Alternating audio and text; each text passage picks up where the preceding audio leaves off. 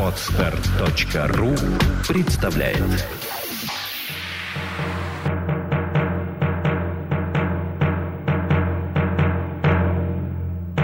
Добрый день, дорогие наши слушатели. С вами работает подкаст «Психология, мифы и реальности». Я его бессменная ведущая Александра Иванова. Сегодня мы ведем подкаст вдвоем с моим научным руководителем, разработчиком всех технологий проекта «Чувство покоя» Владимиром Александровичем Ивановым. Здравствуйте. Здравствуйте. Тема, Владимир Александрович, у нас с вами животрепещущая. Сегодня в нашей рубрике «Разговор по душам» мы поговорим о том, о чем спрашивают ну, практически через одного приходящие к нам люди. И я вот что хотела спросить. Сильная личность. Тема нашего разговора. Что можно назвать сильной личностью? Вот о чем люди спрашивают? Ведь совсем недавно, хотя нет, наверное, уже давно, пришел вопрос такой на Ask.fm, на наш сервис бесплатных вопросов, анонимных. Задай вопрос психологу на Ask.fm. Вот что такое сильная личность глазами значит, чувства покоя? Ну, давайте попробуем пояснить. Да, действительно, тема животрепещущая. На нее следует ответить. И мы... Почему? Потому что мы пользуемся обычной речью, описываем наши окружения, свойства других людей, и среди всех этих свойств, которые описываются, есть такой термин «сильная личность». И каждый ее понимает по-своему. Кстати, часто этот вопрос чаще всего задают женщины. Вот, наверное, из 10 спрашивающих 8 это будут женщины, которые сильной личностью называют себя. Вот я сильная личность. И дальше открываются два крантика, текут слезы. Да, мы с вами к этому привыкли за нашу многолетнюю практику. Так что же это такое? Ну, это, понимаете, такое же, так сказать, описание, как свойство, скажем, настоящий мужчина или же настоящая женщина. Это из этого ряда. Почему? Потому что есть бытовое представление, есть реальность. А, люди хотят выглядеть сильными, женщина хочет выглядеть сильной, молодой человек или женщина. Что подразумевается под этим сильным личностью? Вот что же это за загадка-то такая? Ну, это нет, нет такого однозначного ответа на этот вопрос. Почему нет? Каждый примеряет это свойство к разным жизненным событиям. Сильная личность – это человек, который может выступить публично перед массой людей. Один из вариантов. Да? Так. Сильная личность – это которая может грубо ответить кому-то, начальнику, да? Да, да, возразить руководителю. Возразить да. руководителю. Значит, или проявить э, какую-то смелость, спасая утопающего, или какой-то совершая поступок. Это мы все относим к понятию «сильная личность». Но вот эти сильные личности, о которых мы иногда говорим, так употребляем, они приходят к нам на курс. Да, кстати, курс «Семь шагов к чувству покоя» очень популярен как раз у сильных личностей. Я еще раз подчеркну, среди сильных личностей лидируют женщины, приходят к нам. Может быть, Юрий Михайлович Орлов что-то говорил по этому поводу? Вот что, в общем-то, родоначальник теории соногенного мышления, в рамках которой мы работаем, которую развиваем, говорил о сильной личности. Как бы написанного текста я как бы не встречал, но беседа с Юрием Михайловичем, значит, говорит, сильная личность – это та, которая сдерживает свои чувства. Именно к этим понятиям, вот к этому свойству человека и применяется определение «сильная личность». А, то есть та, кто насилует себя. Да, если перевести в прямое, так сказать, э, с русского на нормальный? На нормальный, да. Это та, которая насилует себя. Я просто интересно приведу пример, чтобы было понятно нашим радиослушателям.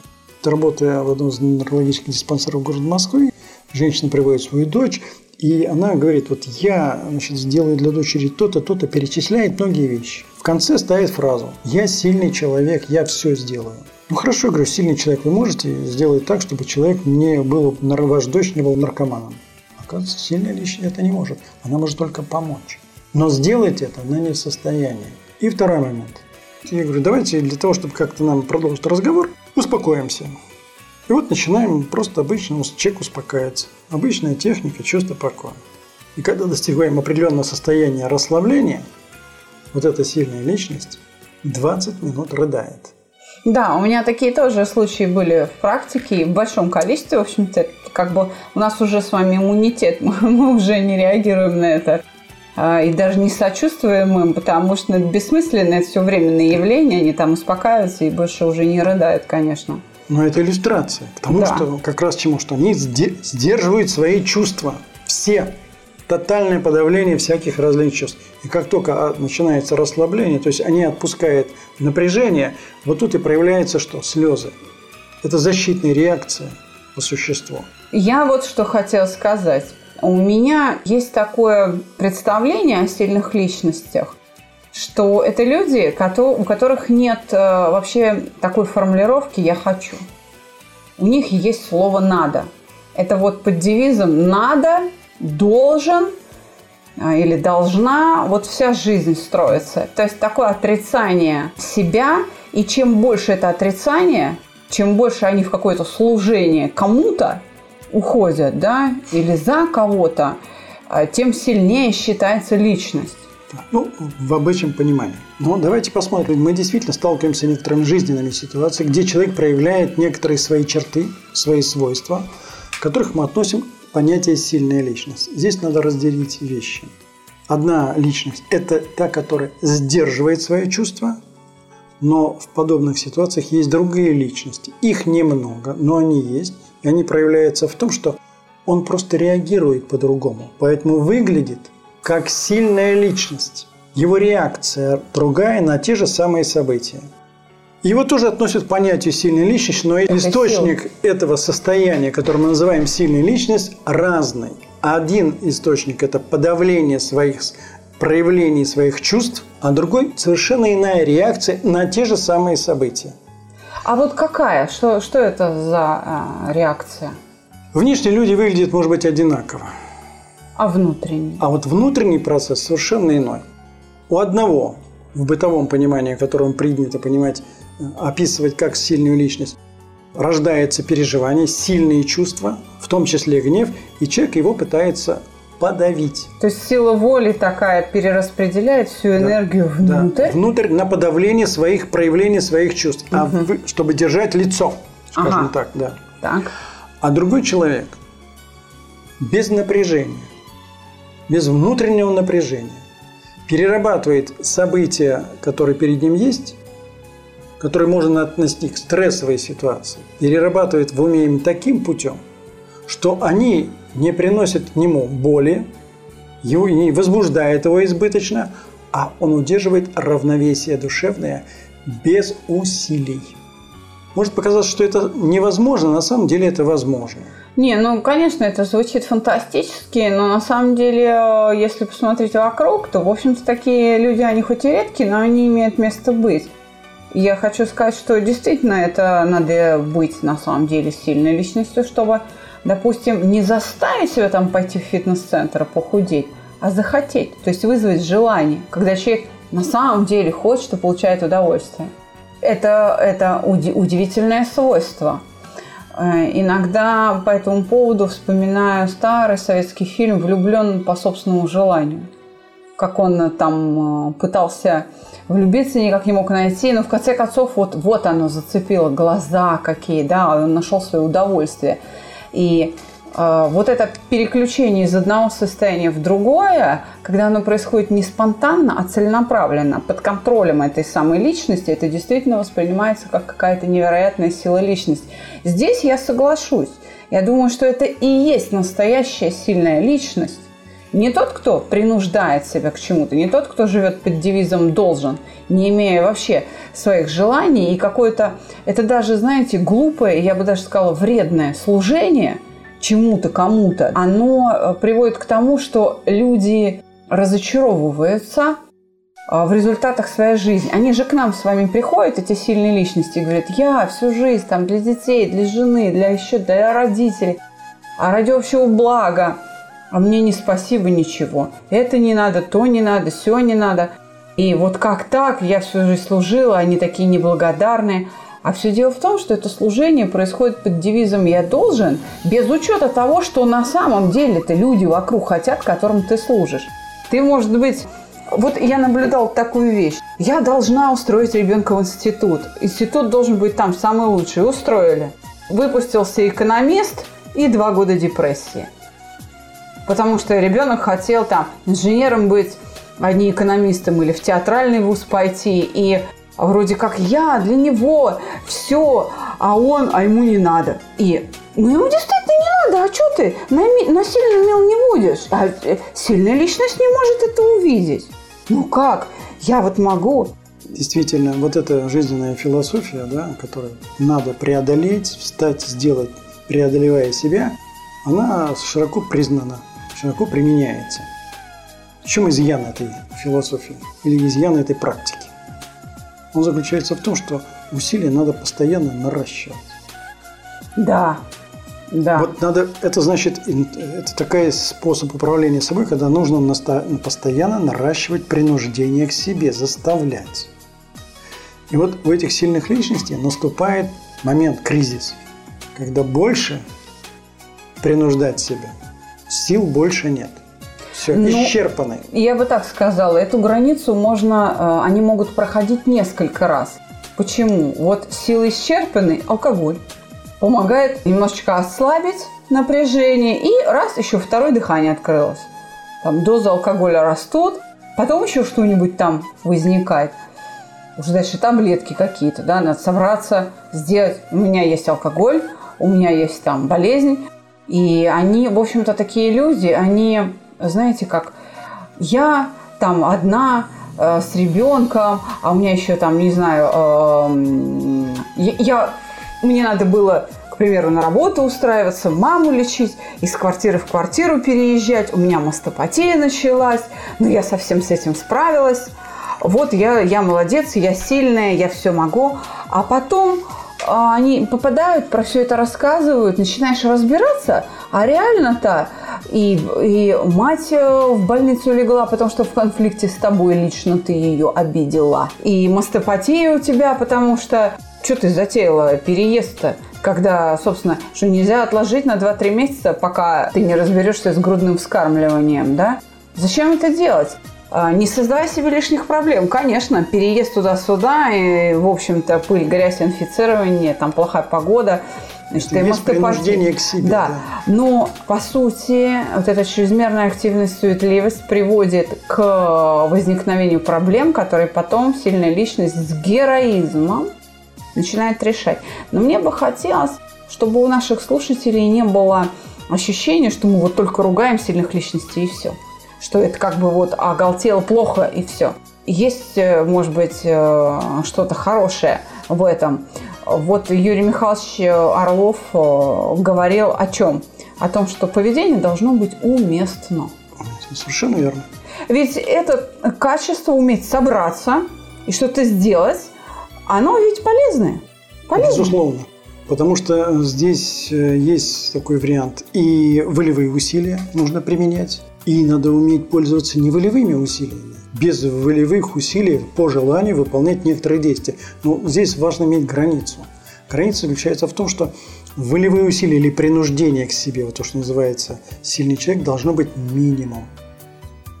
Все действия, которые человек выполняет, должны переходить в разряд не принуждение, не насилие над собой.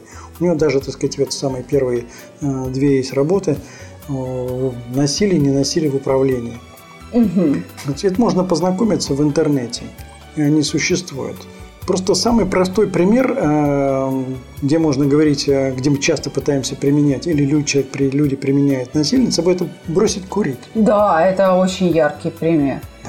И вот тут мы сталкиваемся... Марк Твен, да, да говорил. говорил об этом. Бросить курить, да, да, собственно, и легко. Сто раз бросал. Сто раз бросал. Вот как раз здесь проявляется вот этот вот момент принуждения к себе, когда волевая сильная личность пытается подавить ее, и вместо этого получает что? Невроз. невроз. Да. Ну, невроз получается точно, потому что надо принуждать себя. Они даже так говорят, иногда шутят над собой, говорят, вот силы есть и воля есть, а вот силы и воли нет. Нет, да, да. Вот это как раз характеристика, что вот, вот то желание, которое возникает, силы и воли, преодолеть не получается. Есть моменты, которые это невозможно. И поэтому проблема с отказом от курения для многих является действительно проблемой. А, когда, а когда, я прошу прощения, что перебила, уместно вот это поведение, вот принуждение себя? Я вижу, что это уместно только в ситуациях действительно опасности, когда речь идет о жизни и здоровье тебя и твоих близких. А, можно ли сказать, что, например, герой наших подкастов Алексей Исаев, который борется с онкологией, сильная личность? Ну, можно сказать, во-первых, он не принуждает себя. Но он э, говорил на, на одной из наших встреч, на одном из наших подкастов, что мне очень помогало э, встряхнуться именно жесткая фраза, обращенная ко мне «соберись, тряпка». Это, на, это было насилие воли, да, в общем-то. На, первом, на первых этапах, может быть, это хорошо, но постоянно принуждение к себе невозможно. Согласна. Вот я, я просто хотела сказать, что эта модель поведения «соберись, тряпка», с учетом того, что парень молодой, да, 19 лет, 6 месяцев не выходил из бокса, вот этого, палату можно так назвать, ну, бокс, по сути, такой э, лечебный. Это, наверное, единственное, что могу. И вот там, в общем-то, чтобы не терять рассудок и так далее. Но 6 месяцев закончились. И, наверное, в этот момент действительно должно было быть прекращено насилие. И он, вот что характерно, он нашел этот путь. Он начал сам искать, как помочь себе выздороветь. Да, ну вот опять же путь он выбирал уже не насилие над собой. Ну, а вот в чем разница между насилием и ненасилием? А вот смотрите, каждый человек становится перед фактом в ситуациях, да, когда нужно совершать какие-то действия. Их могут быть два источника, побуждающих совершать действия. Заставить себя или сделать так, чтобы это было приятно, без принуждения к себе. А как сделать так, чтобы это было приятно? Вот критерий, вот эта тонкая грань, где она? Это достаточно тонкая грань, да. Просто речь идет о чем? Простая вещь, повседневная жизнь, бытовая, домашняя. Нужно мыть посуду. Да, это, для них это подвиг, это, я бы сказала, потому что он длится, вы знаете ли, очень долго. Да. Лет там 40-50, да? ты, в общем, да, как бы моешь посуду каждый день. И, в общем, да, это практически это подвиг, я считаю, мытье для посуды. них, для некоторых это действительно да. подвиг, а для некоторых это просто текущая бытовая ситуация, которая может даже приносить удовольствие. Вот понимаете вот эту разницу, когда человек понимает эту разницу – что он может трансформировать неприятные действия, которых нужно принуждать, в приятные. Вот когда человек может это понять и освоить эту технику, так сказать, или применив это, так сказать, изменение управления к себе, вот тогда он делает жизнь другой. Она становится без принуждения к себе. Неважно, что там, утром надо встать, делать зарядку, да. Вот те, кто люди, которые делают постоянно зарядку, ну, же... они делают, в общем-то, пользу от зарядки в том случае, если человек получает удовольствие. Конечно. И я, кстати, хочу сказать, что почти два года назад а, мы проводили в интернете на своих пабликах конкурс эссе об успокоении. И, в общем-то, условия конкурса были такие. Вы при, приводите, присылаете нам а, текст своего эссе, где должен быть описан ваш личный способ успокоения, не связанный с употреблением лекарств, психоактивных веществ, молитвами, ну, какими-то там шаманскими ритуалами, а абсолютно вот бытовой ваш. И вы знаете, нам пришло сразу несколько эссе, где было указано в качестве способа для успокоения мытье посуды. Но опубликовали мы первое, которое пришло первым просто по времени. Вот, знаете, там перечислялись удивительные способы, просто настолько простые, настолько вот они очевидны. А, фотографирование пейзажей или просто разглядывание пейзажей, даже городских с балкона. Рыбалка. А, общение с животными, кошкой или собакой. Успокоение. А, были описаны, например, чтение книг, путешествия, пешие, в буквальном смысле, там рюкзак и скандинавская ходьба с палками, «Путь и палки», я помню, назывался это эссе. Э, медитация йогическая, когда человек занимается гимнастикой. Мы пропустили это, потому что это действительно не связано с э, магией какой-то. Человек берет, садится, делает что-то, дышит там, да, какие-то вещи делает кто-то в музыке находит, в прослушивании или в пении. То есть способов-то успокоения без использования всяких, знаете, да, потусторонних сил в виде психоактивных ядов там, алкоголь или табак или там, не знаю, даже ну, тот же волокордин, в котором содержится старый добрый фенобарбитал в больших количествах. Если вы почитаете на пузырьке, вы сможете в этом убедиться, дорогие радиослушатели. В общем, я просто хочу сказать, что на самом деле способов для успокоения тьма. И вот тот, кто из состояния покоя принимает решение – о начале какого-либо действия, он как раз избавляет себя от принуждения. Да. И тогда вот человек можно назвать волевым да, одновременно. То есть речь идет о чем? Есть разные, то есть одно и то же действие, но источник его исполнения может быть разный. Человек в спокойном состоянии это делает, или этот человек делает, принуждая себя. Так вот, я бы лучше употребил бы другой термин «сильная личность» такой категории, которая это делает без принуждения к себе. Это другое управление собой. Просто другое управление. Оно характеризуется тем, что это другая стиль мышления человека, который и он может сам самостоятельно его поддерживать за счет других актов мышления. Ведь попробуйте остановить волевыми усилиями эмоцию обиды и гнева. А это я вам так скажу. Знаете, что сложнее? Попробуйте усилием воли подавить слюнотечение, когда да. вы голодны. Или наоборот, усилием воли вызвать слюнотечение. Невозможно. Вот и, и да, но зато если вас попросить представить кислый лимон, то слюни тут же потекут. Но на это не потребовалась сила, воля. Да, на это потребовался яркий образ и состояние голода моменту э, представления этого образа. Вот и все. Какую идею мы мысль доводим до наших радиослушателей? Действие может быть одно какое-то, но источник может быть разный. Можем принуждать себя заставлять, а можно делать с удовольствием. И поэтому обратите внимание, как вообще живете. Сколько усилий, принуждений применяете к себе, сколько ненасилия применяете к себе. И тогда вы сами определите для себя, что же все-таки такое сильная личность. Под конец нашего выпуска и нашего разговора по душам я хочу привести пример. Ну, может быть, это не цитата, но достаточно близко к тексту. Скажу то, что, о чем писал Юрий Михайлович э, Орлов в своих работах по поводу внимания и воли. У него есть такие работы, их можно посмотреть. Надеюсь, что в интернете вы их найдете. Так вот, он говорил, что воля по сути своего корня, который в русском языке присутствует, имеет а, смысл свободы. Воля в русском языке означает свобода. Поэтому сила воли – это сила вашей свободы. Вот в чем разница между сильной и сильной личностью. Большое спасибо за внимание. С вами работает подкаст «Психология. Мифы и реальность». Его ведущая Александра Иванова. У меня в гостях Владимир Александрович. Всего доброго. До свидания. До свидания.